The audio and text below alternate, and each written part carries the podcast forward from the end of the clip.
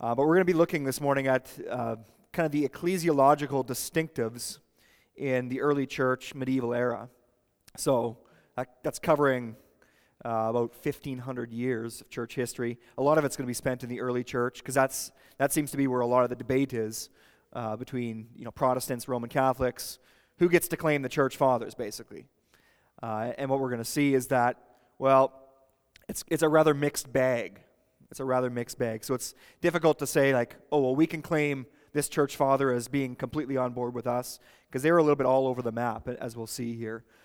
But hopefully, it'll be helpful as we look at some of these distinctives.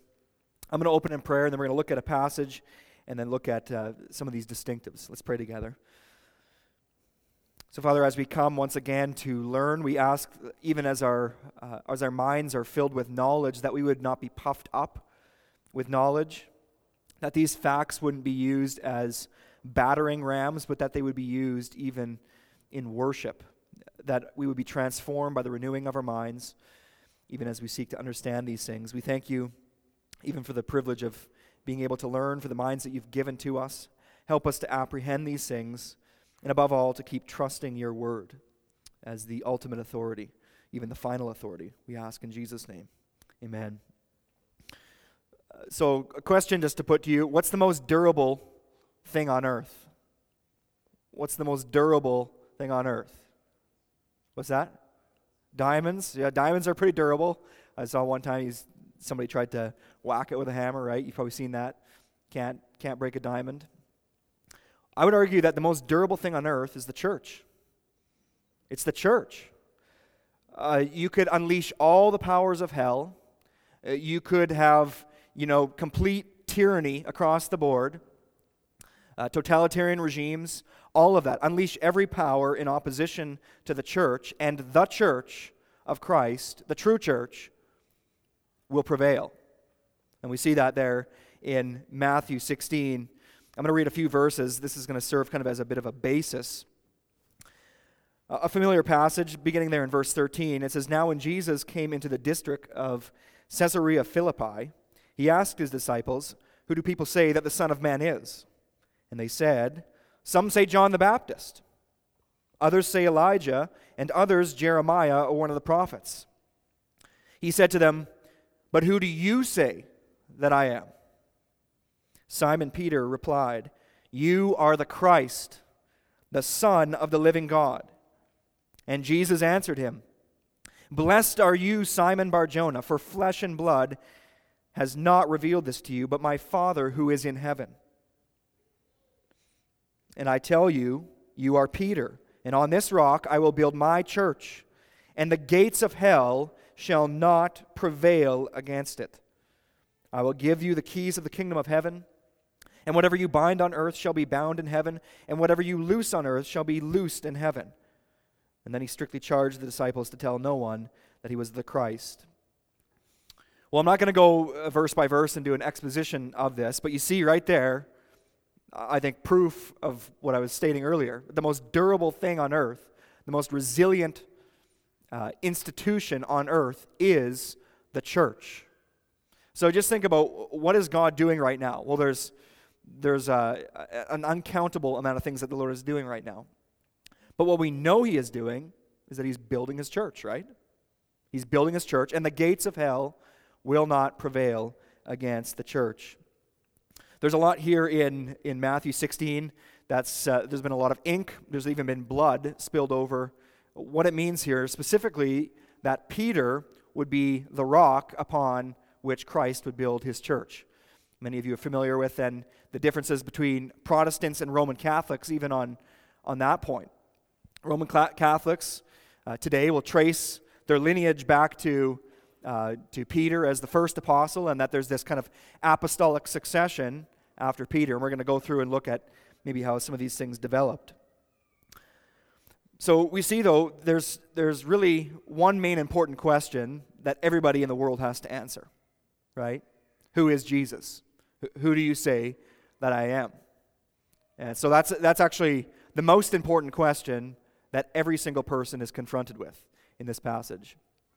But I think implicitly within this text, we also have to ask the question and then seek to answer it is what is the church and how is it to operate in this world? Right? What is the church and how is it to operate? What's the function of the church today?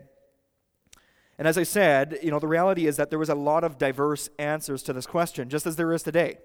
Right? You go go talk to you know somebody in the church, even here, they might have a little bit of a, a different distinctive, a different flavor to that uh, as an answer to that question. Of course, you see all the denominational distinctives. People have different answers to what is the church and what is the function. How, how is it to be organized? Uh, how are its leaders to be organized? What is the mission of the church? All these questions that we, we need to answer because Christ is building his church.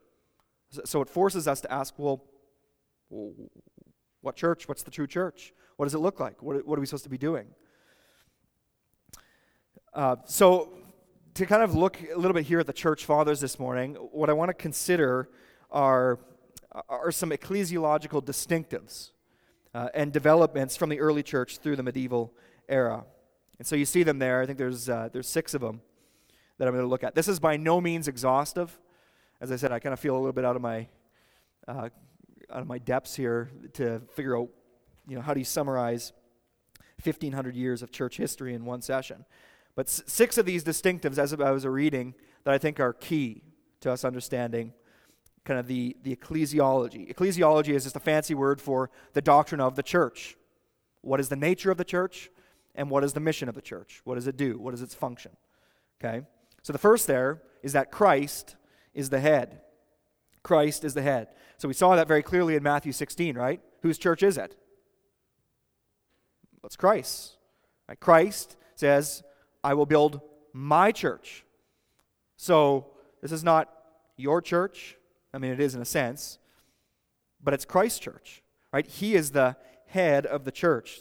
There's other places you could go uh, Colossians 1, Ephesians 1, various passages where it speaks of Jesus as the head of the body, this image what is the head? Well, it speaks of, of an authority, of a ruler, right? The head being kind of the chief organism. If you don't have a head, you don't have life.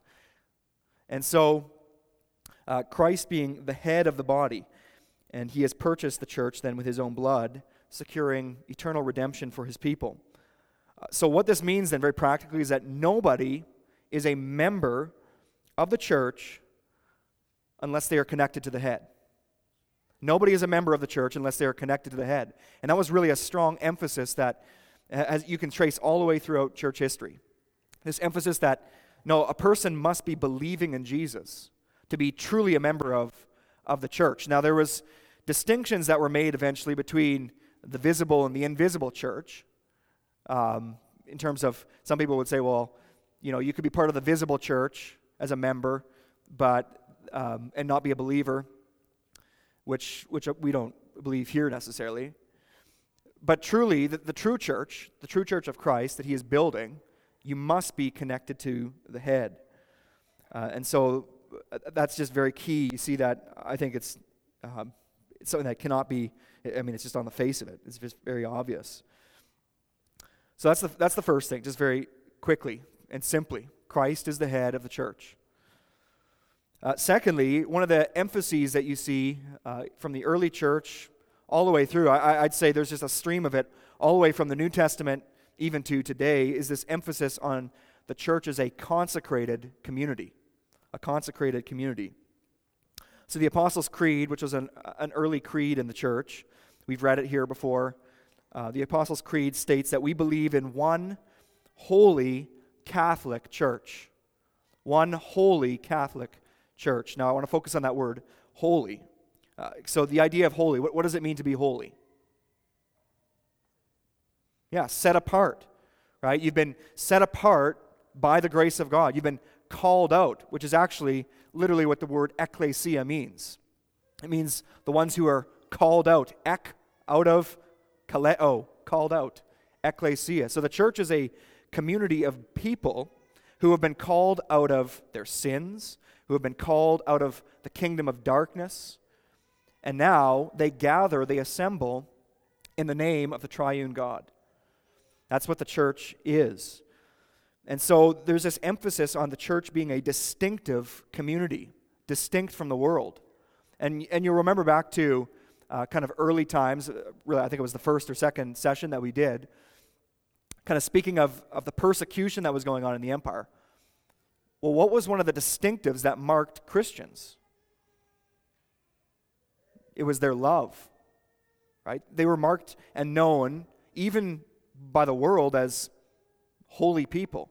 Now, they wouldn't have used those categories necessarily, but people thought, like, these are kind of a different people. Uh, they're different than the world.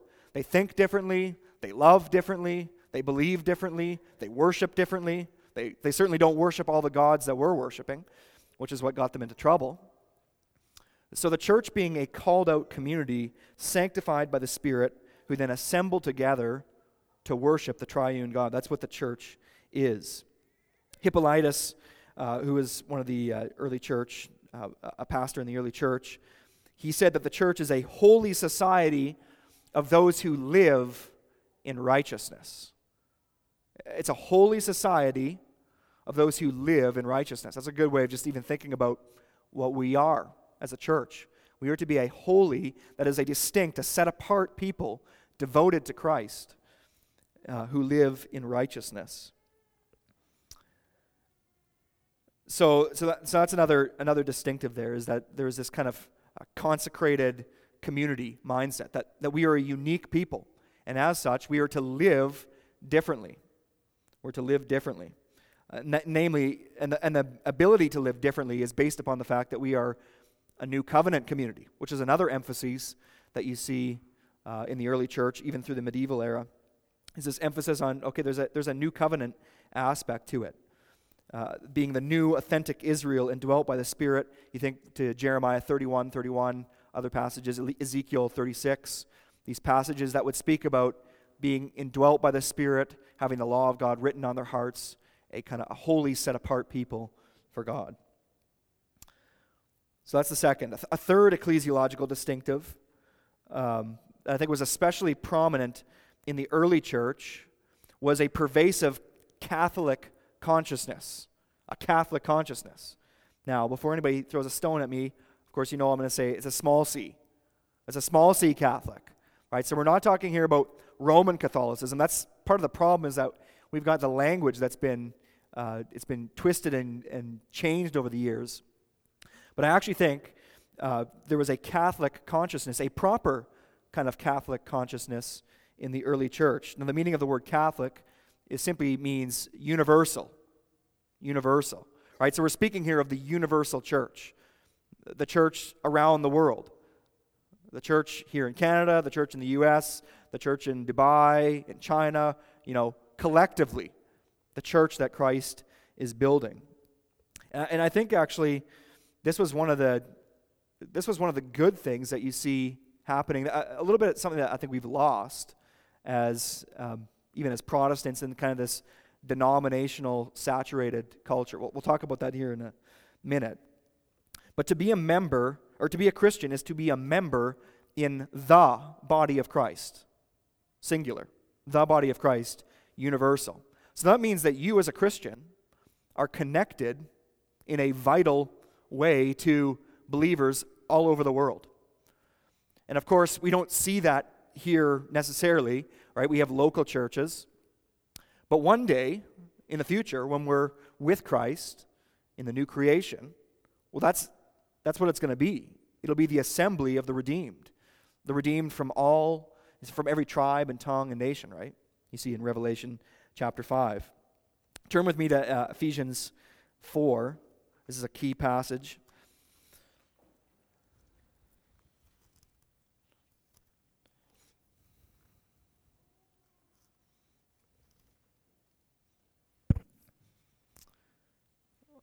So Paul makes very clear here in verse 4. He says, There is one body and one spirit, just as you were called to the one hope that belongs to your call. One Lord, one faith, one baptism, one God and Father of all, who is over all and through all and in all. Okay, I'm going to stop there. Well, obviously, the key word there is being one, right? There's one. One God, there's, there's one Lord, one faith, one baptism, one body, one spirit. Right? He's really emphasizing the unity of the church. And if you want to, you could look back in Ephesians chapter 2, where he really gives then the kind of the theological foundations for how this unity is brought about. How is it that Jews and Gentiles are united together in one body? Well, it's through the blood of Christ.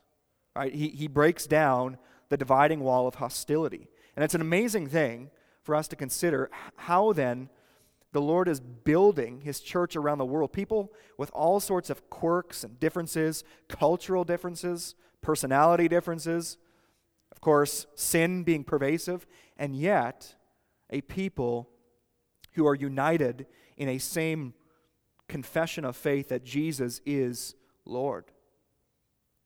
Right? That, that there's one Lord.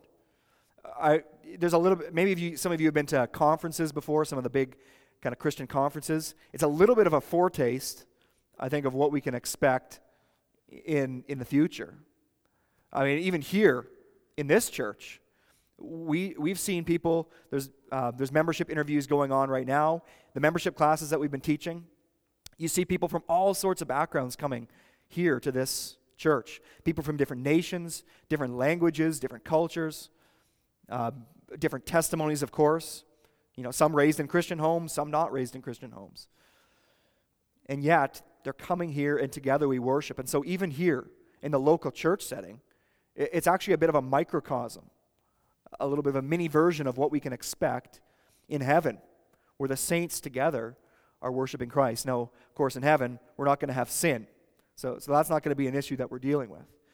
But it's just a reminder that as you come here, uh, there's, there's actually a, a supernatural event in that Christ has knit us together.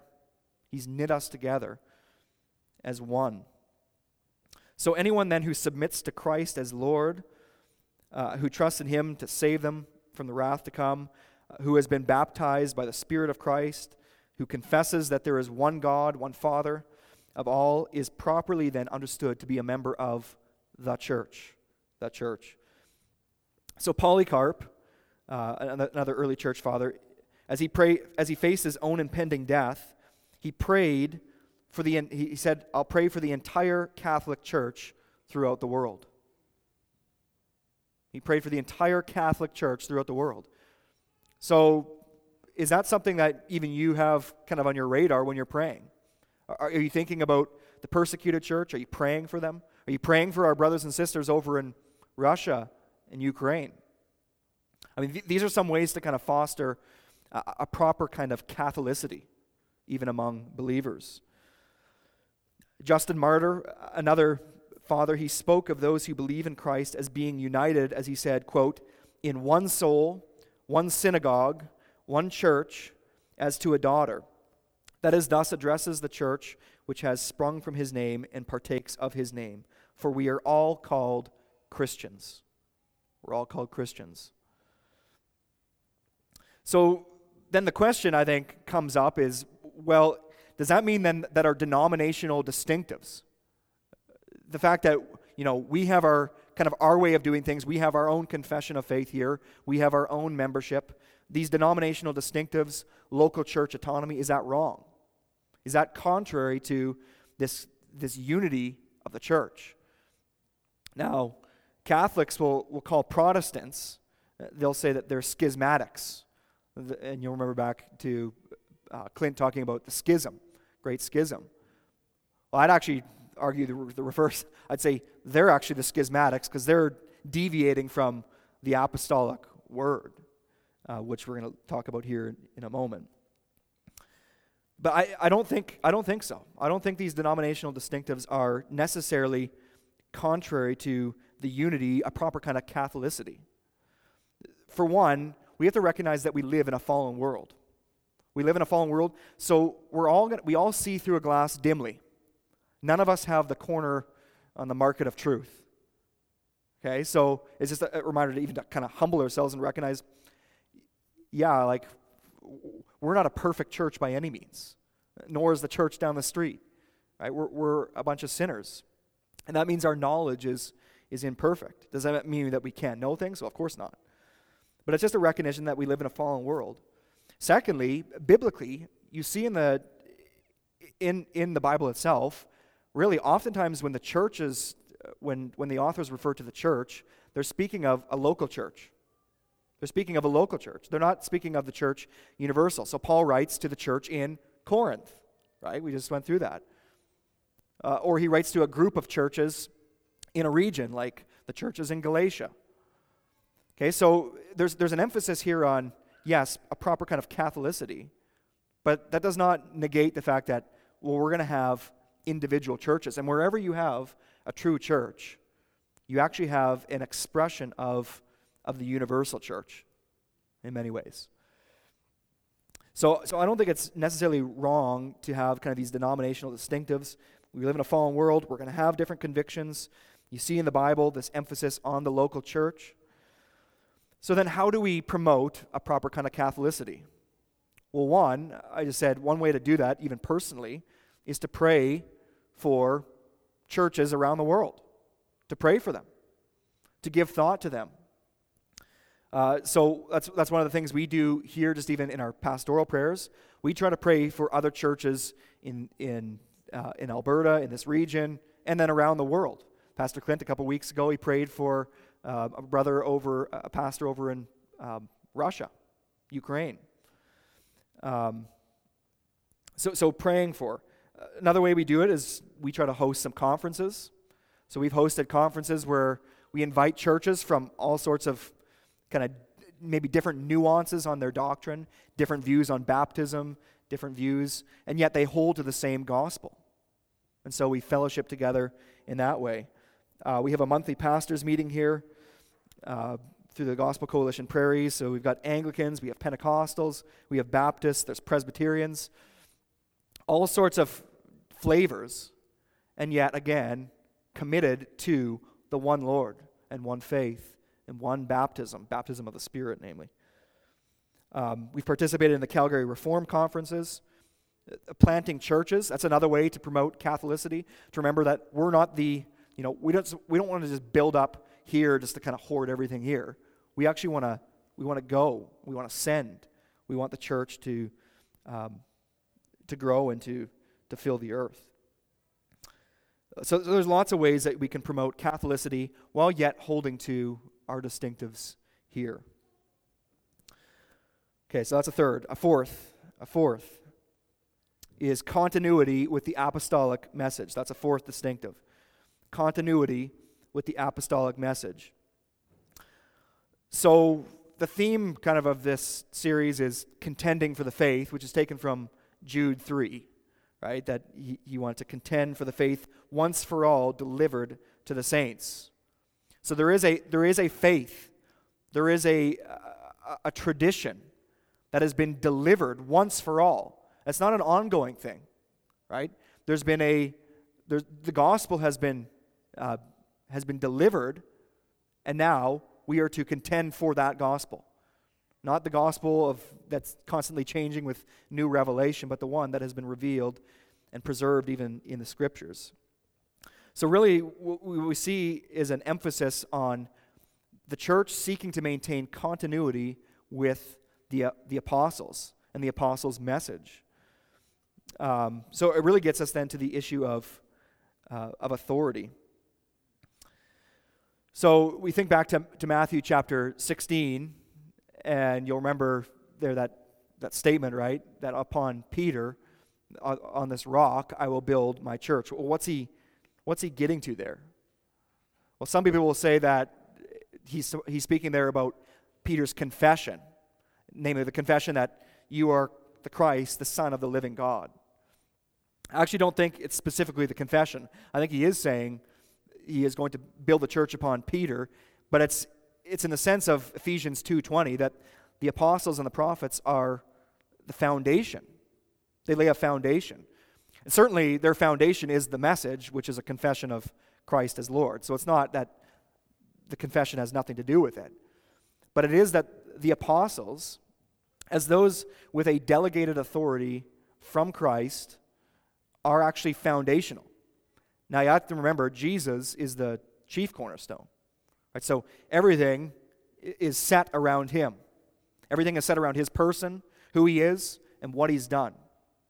And so then the building, the church, takes its shape ultimately from Christ, its structural integrity from Christ. And yet, these apostles, as those who came after Christ, they laid down this foundation upon which we stand. But as you've probably heard before, when you've laid a foundation, do you keep laying a foundation?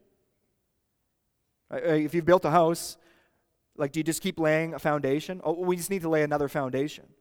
No, no, no. The foundation's been laid. And that gives us the dimensions and, and, and how the church is to be built. And so the walls, you know, you think of how, how the church is structured and organized. Well, that needs to be, that needs to follow then the pattern that the apostles have laid, namely the foundation. And we really saw this in, uh, in the early church, and I think the true church has, has sought to maintain continuity. And of course, this was very important because you think of all the heresies that we've covered, you know, Arianism, Sabellianism, Pelagianism. You know, there's all these false teachings that they're that they're dealing with. And so the Christians had to ask themselves, well, what's our final court of appeal? Where do we determine, like, how do we determine this is false and this is heretical versus this is true? They needed some final court of appeal. We all do, right? And so they uh, sought to maintain continuity with the apostolic word. Uh, it, it's just a reminder, too, for us that this is what we as a local church must be about. We cannot be naive consumers. We, we actually have to be rigorous in our discernment, in our testing. Like the Bereans, right? That famous example. They, they tested to see they look at the scriptures and are these things so? Is it true? Is it true what we're hearing from the Apostle Paul? And they came to the conclusion yeah, what, what Paul's teaching is in line with the rest of the scriptures. And that becomes our ultimate authority. Now, uh, towards the end of, end of the second century, we do get some, some stuff kind of starting to derail a little bit.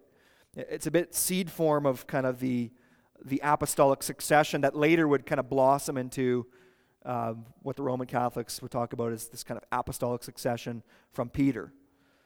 So, um, Irenaeus, at the end of the second century, he spoke of the elders possessing uh, a succession from the apostles.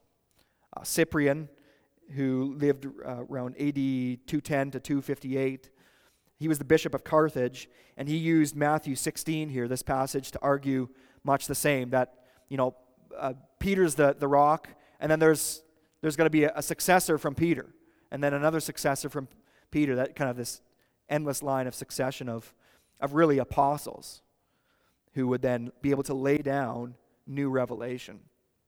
But as we go back to Jude chapter 3, we have to remember okay, well, the faith has been once for all delivered to the saints. The foundation has been laid. Okay, so but there's you see how some of these things started to kind of get a little bit muddied. And that then brings us to, to a fifth uh, kind of ecclesiological distinctive in development is the centralization of power. The centralization of power. So, over the course of the first four centuries, um, the power of the clergy steadily increased and became centralized in a few key figures, uh, bishops, as they were initially called. And then eventually it came to the point where one leader, namely the Bishop of Rome, was deemed to have kind of ultimate authority over the church. But as I said, you know, everybody wants to claim the church fathers as, you know, this, we can see this right from the New Testament all the way through. But it's a mixed bag. Like you got people confused, and these things developed over time as false teaching does. Okay, so if you ever, if you ever hear somebody like in the Roman Catholic Church say, well, we can trace it all the way back as like this kind of pure line, well, you know that they actually haven't read the fathers closely. Because there's confusion. And sometimes there's conflicting statements within the same guy. It's like, what does he mean? So it's not as easy to put together as just saying, oh, well, we, we get to claim continuity with, uh, with the apostles and, and the church fathers in, a, in kind of this perfect line of succession but so, so we have to ask ourselves being that the apostles were uh, the foundation of the church, what did they teach regarding leadership in the church? What did they teach? Well, how many offices are there? How many offices did the apostles lay down as there to be in the local church? Two. What are the two offices? Yeah, so you got elders and deacons. And there's actually various terms that are used interchangeably to describe elders. So you've got elder, you've got overseer, you've got pastor. Okay, so there's, and they're all used interchangeably. So an elder is a pastor, a pastor is a, is a, uh, is a overseer, and then you have deacons. So these two offices. Now, early on, actually, we begin to see a deviation from this biblical pattern of, of the two offices. So Ignatius of Antioch, who lived in the second century, uh, he argued that there were actually three, three biblical offices bishops, presbyters, and deacons. Bishops, presbyters, and deacons. So the bishops, taken from the Greek word episkopos, uh, what he believed that these were qualified men in kind of what we could say uh, like senior executive type roles. Right? So they're kind of overseeing a whole group of churches in a region or in a city. The senior executive kind of pastor over a region. Now, now actually, how do we get to the word bishop? Um, well, the Latin word is, is episkopos, um, and then the vulgar Latin was episkopos, and then Anglo Saxon was biscop, and English was bishop. So you actually see how, how you get from episkopos to bishop. It kind of throughout the years as the languages, um, as English became a main language. So the bishops were these senior executive presbyters. They would have been like your local church pastors. Presbyters were like your local church pastors. And then deacons, uh, originally these were viewed as assistants or helpers to the bishop. Uh, but then they actually became more tied to local churches rather than the whole kind of uh, the bishop's empire, if you want to think of it in that way and they became assistants to the pastors. And then eventually, the deacon became kind of the track, the, the first step on training to become a pastor. So it was like you become a deacon, and then you become a presbyter, and then you become a bishop if you make it all the way kind of to the, to the top. But again, these things developed over the course of, uh, of centuries. It wasn't like, oh, this was, you know, this was right away. These things developed over the courses of centuries. And there was differences of, of opinions even among uh, the pastors themselves as to how biblical this actually was. Um, but we do see this emphasis on, on church leadership. So Clement of Rome, uh, who was the lead pastor there in, in Rome for about the last decade of the first century, he actually wrote a letter to the Corinthian church, same church that Paul wrote his letters to. Um, and what was happening in that church is there was a group of young people who were basically seeking to overtake the elders. Like, we've had enough with you, clowns. We're going to we're going to assert ourselves and take over.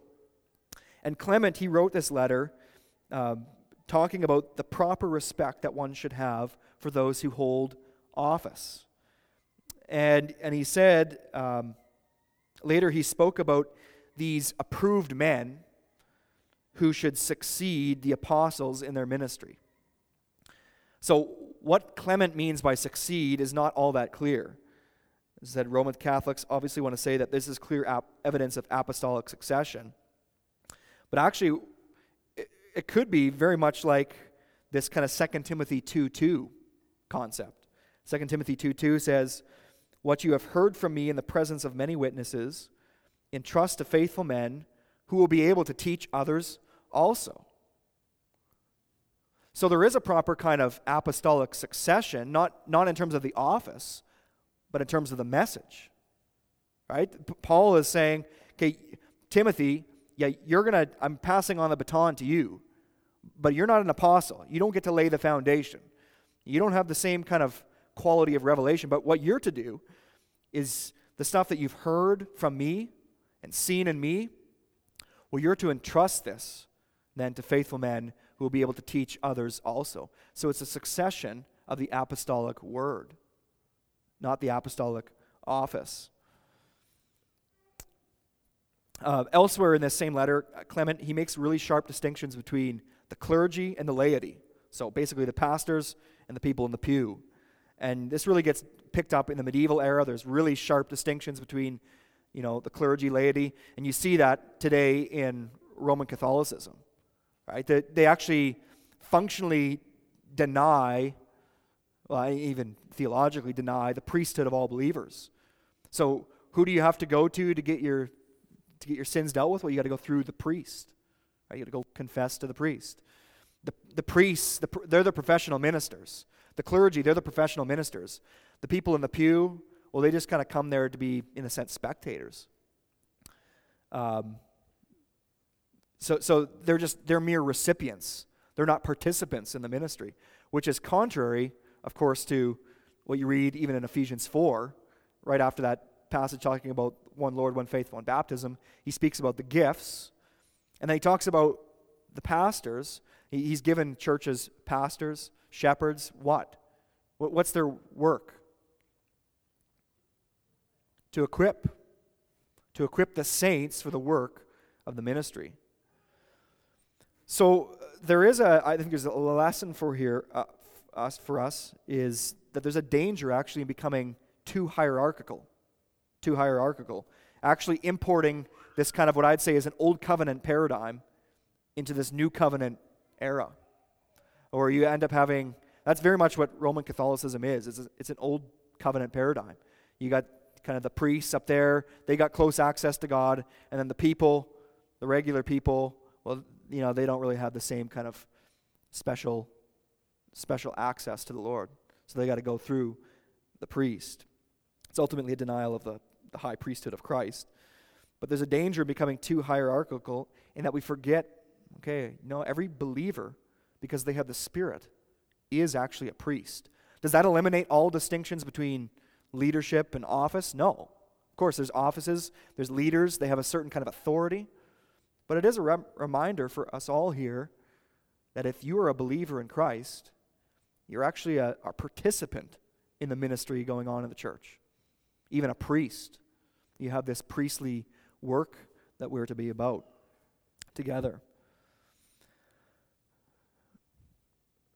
Well, for the sake of time, I'm gonna I'm gonna go to the um, to the sixth to the sixth uh, distinctive here, and that's ceremonial Christianity. Ceremonial Christianity. So this is, is what's often referred to as sacramentalism uh, and or ritualism. Sacramentalism or ritualism. What is a sacrament? Well, Augustine and others, they defined a sacrament as an outward and visible sign of an inward and invisible grace. Okay, a sacrament is an outward and visible sign, so something that you can see and it signifies something, of an inward and invisible grace. And since the New Testament, there's two universally agreed upon sacraments uh, baptism and the Lord's Supper. Protestants will often refer to these as the ordinances because, uh, because Christ has ordained or instituted them. And it was also a way to kind of distinguish themselves from um, kind of the, the sacramental theology of Roman Catholicism. But this understanding of an outward and visible sign of an inward and invisible grace. Now, Roman Catholicism today, they have seven sacraments. So, not two, they have seven uh, baptism, confirmation, the Eucharist, penance, anointing of the sick, holy orders, and matrimony. Okay, so those are the seven, um, the seven sacraments that are practiced by the Roman Catholic Church. Now, what's interesting is that those don't actually get developed until much later. And in fact, all seven of those weren't enumerated, at least in writing, together until um, a guy named Peter Lombard noted them around uh, 1150. 1150. So they weren't all noted together until the 12th century, which is, again, it just shows that, like, okay, to say that you got this direct line and that like, we're the purists is actually just not taking history seriously. Later at the Council of Trent in 1547, anyone who denied any one of these seven as being sacraments was, was declared anathema or cursed outside the faith, outside the church, outside of salvation. Um, but, but there's two, in, especially in the early church, two really universally agreed upon sacraments baptism and the Lord's Supper. So, first, baptism. There's actually a lot of indication in the early church that baptism, um, that being baptized as a believer, was the accepted standard. We, we all think that, well, these, these people were, they were all Paedo Baptists. Actually, no, the, the norm, the standard was, no, you, you're baptized as a believer. And the reason I say that is well, there's, there's, a few reasons, and there's a few kind of evidences. First, the Didache, which was written kind of in the late first, early part of the second century. So basically, right after the New Testament was, uh, was the last book of the New Testament was written. It supported baptism by immersion, although they allowed for pouring in cases where uh, maybe there wasn't enough water present. Baptism by immersion. And they also emphasize that candidates must fast and pray before they're baptized. Now, I don't know about you, but I have yet to see any infant fasting and praying. And if, you, and if you try to have an infant fast or pray, you'll soon quit the fast, right? Like, they're, they're not going to be fasting and praying. They can't, that's actually outside of their ability to do. So you see that in the Didache. Justin Martyr, in his first apology, he wrote that a baptismal candidate said, quote, must be persuaded and believe what we teach and say is true and undertake to live accordingly. So the person actually had to be persuaded and believe what was taught, namely the gospel. Uh, again, that, that, would seem to exclude infants. Uh, Tertullian, he also argued against infant baptism and also stated that baptism uh, does not save a person, but rather sound faith, he said, is secure of salvation. Right? So he, he was emphasizing faith, faith first, and then baptism.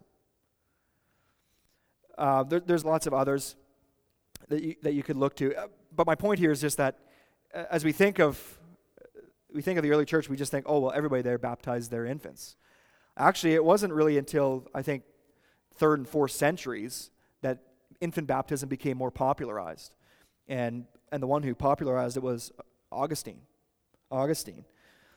Uh, he defended infant baptism. He drew this parallel um, with the rite of circumcision.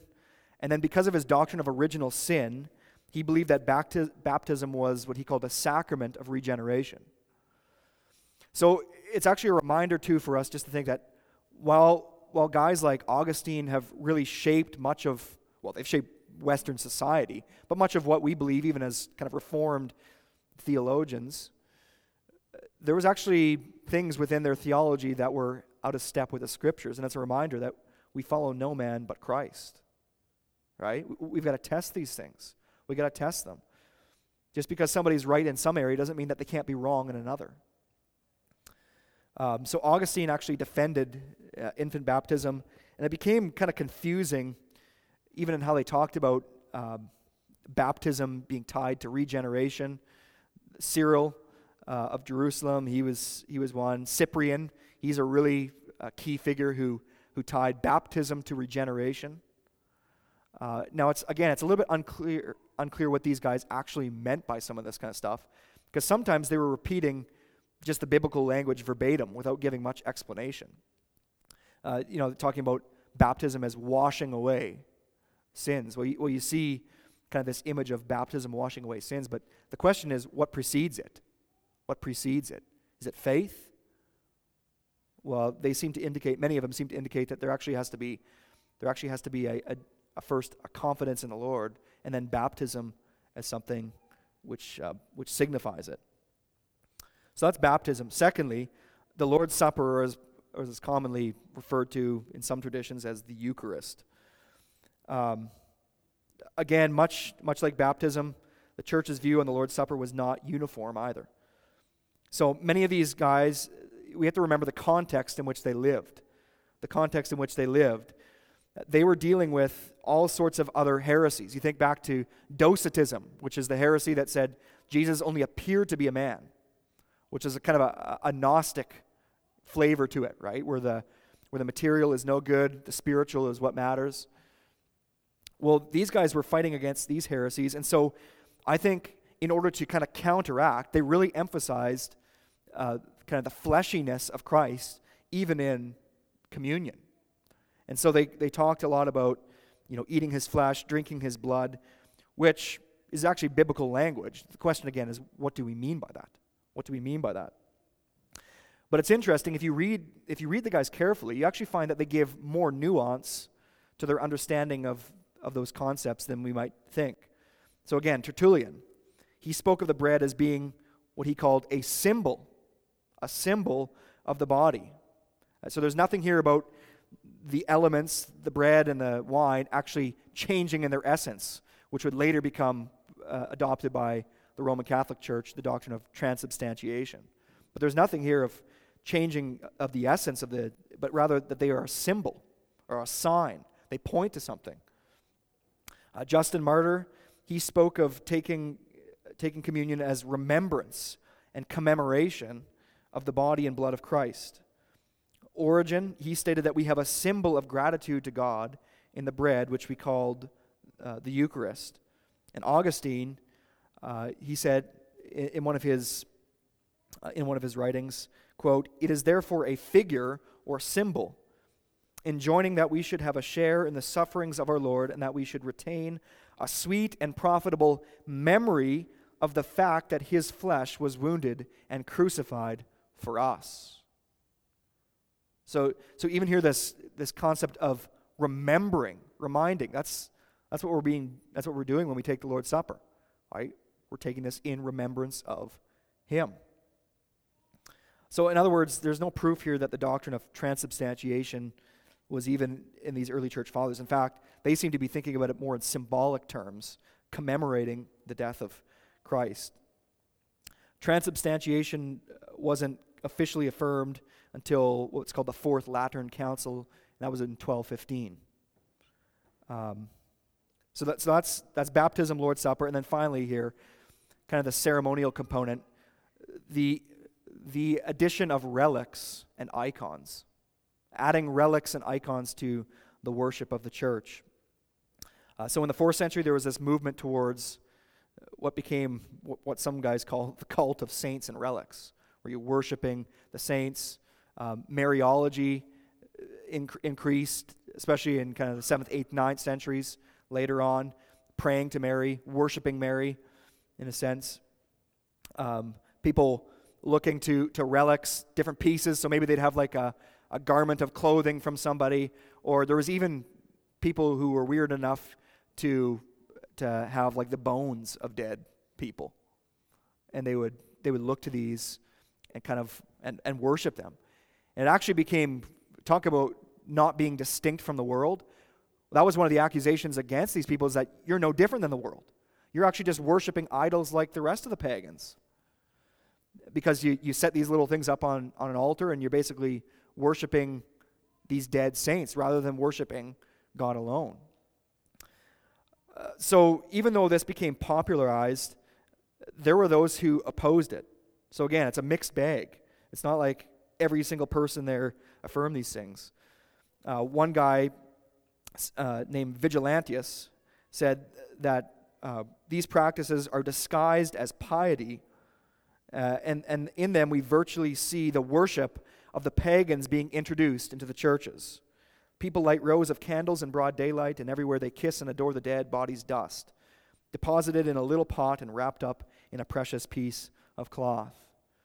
So, by no means did everybody, uh, everybody affirm this. Uh, what, what ended up happening later in the 8th and 9th centuries was what's called the iconoclastic controversy. So basically, there was a, an emperor, Emperor Leo, who was opposed to the icons and basically uh, called for the destruction of these icons in worship, which is what the word iconoclastic means. It literally means destruction of icons. And so it went back and forth, and there was debates about whether that should happen. Eventually, another church council was assembled in Nicaea in 787 and condemned the destruction of icons and basically said, no, this is this is what we're to do um, in worship. And of course, it's a perennial debate even today as to, you know, should you have a nativity set? Is it proper to have a nativity set? To have an image of, of Jesus or, or to watch uh, what's that popular show? Everybody's watching it these days. What, the, what's Chosen? Yeah, The Chosen. Um, sounds like a thriller. The Chosen. So you know, is it is it proper? Well, the first thing I'd say is just we have to remember that even mental images of God can become idolatrous. So it's not just physical images. Physical things can become, but like we can create and construct our own idea of who God is and worship that God, and that be idolatrous as well. Uh, secondly, if you are depending on these images to, uh, to basically grow your faith, and it's like, I'm depending more on looking at, at this image in the, in the manger or on the TV screen. Well, actually, you're in danger of moving away from the faith once for all delivered. Right? You're, so if you're depending on that to kind of stoke your faith and you're not reading your Bibles, it's actually flip flopped. Um, you're looking in, in the wrong place. There's lots we could lots more we could say about that. Um, but just to sum it up, and then I'll open up for questions here for five or seven minutes. So the church will prevail, right? The church is going to prevail, and even though, uh, you know, the Lord doesn't do things the way that we would want Him to do, right? We, we want it to be like, oh, there's just this clear line that we can just trace all the way through. And the church has just been pure and spotless all the way through. Well, the reality is the church is full of sinners. Sinners get caught up in all sorts of uh, other motivations. Uh, they can be uh, conscripted by politicians for their purposes. I think that happened a lot in the medieval era. These Christians were, these Christian leaders were conscripted and hijacked basically for political ends. So, so we gotta we gotta remember that even though the Lord doesn't do these things necessarily in the way that we would prefer, it doesn't maybe make it as clear throughout history. We do remember that, like in the time of uh, was it Ahab, you know, there was seven thousand who did not bend the knee to Baal. The Lord has preserved His church.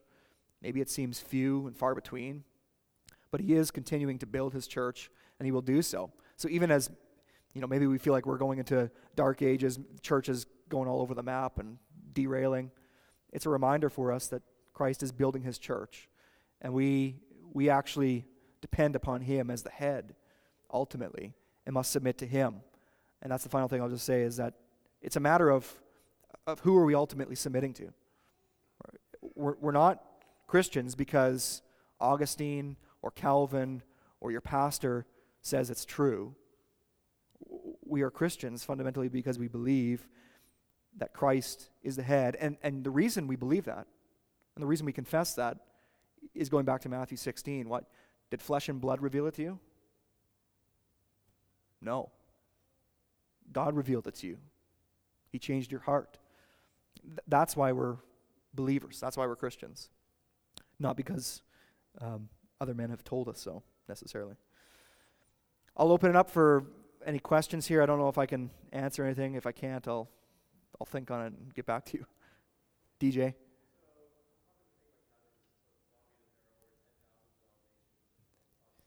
Right.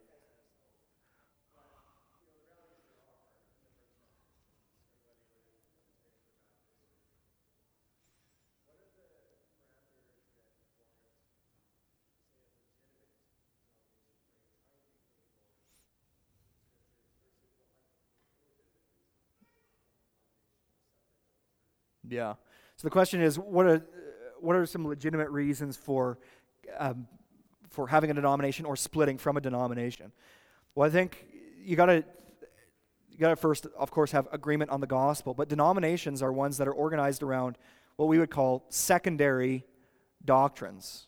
So matters of of doctrine that are in the scriptures, but that Christians they're going to have disagreements on. It doesn't mean that they're unimportant. They actually are important. So, one, the chief one, I think, would be um, a person's understanding of baptism. Baptism. And that's really where you see the, these distinctions among, um, you know, Baptists, Presbyterians, Anglicans. They all kind of got a little bit different understandings of baptism.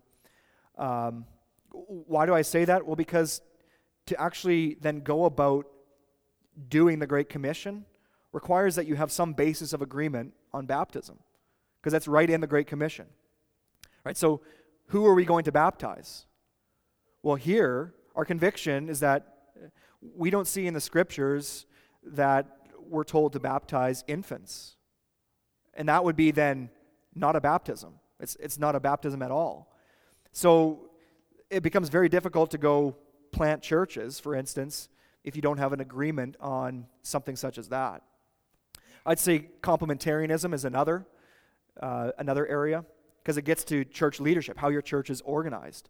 So are you to are you to have uh, people in leadership, you're to have men and women serving as pastors, or is it biblically qualified men? So again, kind of matters that pertain to um, to church life, to family life here, and then the Great Commission. Those things really uh, they require, I think, some some separation. But then there's other ways that you can partner with other Christians um, in the in the gospel through praying, other partnerships, conferences, things like that. So secondary, and then a reason not to separate, I would say, is something like eschatology. Like, so if your view on the millennium or the rapture, well, those things they actually become. It's not that they're unimportant. I don't want to say that and that we shouldn't search them out, but they're they're less clear even than something like baptism, and they're even less central, I would say, to to the Great Commission. So tied to the Great Commission and to kind of local church family life.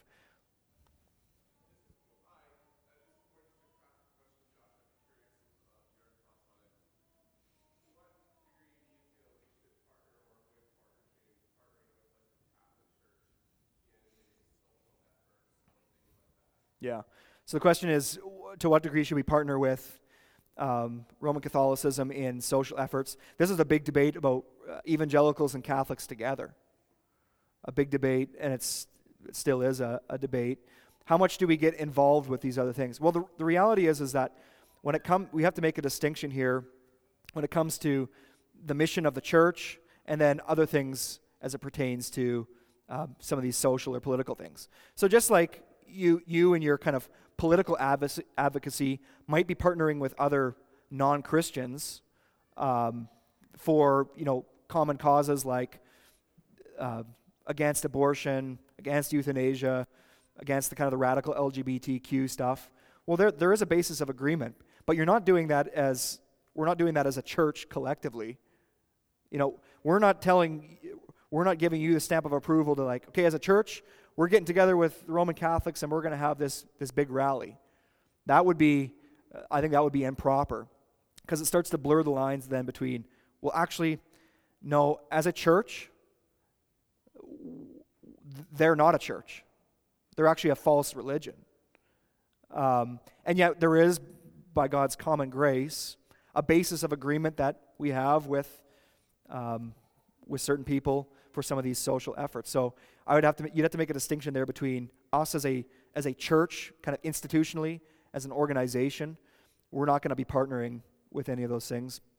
But you then as a Christian in your various vocations, you're going to have opportunity to partner with other people and and in various ways. It's kind of like there's no way to get out of the world completely. So at some point you're going to have to work with non-Christians, right? You can't just hunker down and hide away and become your own little colony. I mean, you can, but it wouldn't be right. So, so no evangelicals and Catholics together, but then as individual believers, yeah, there's partnerships.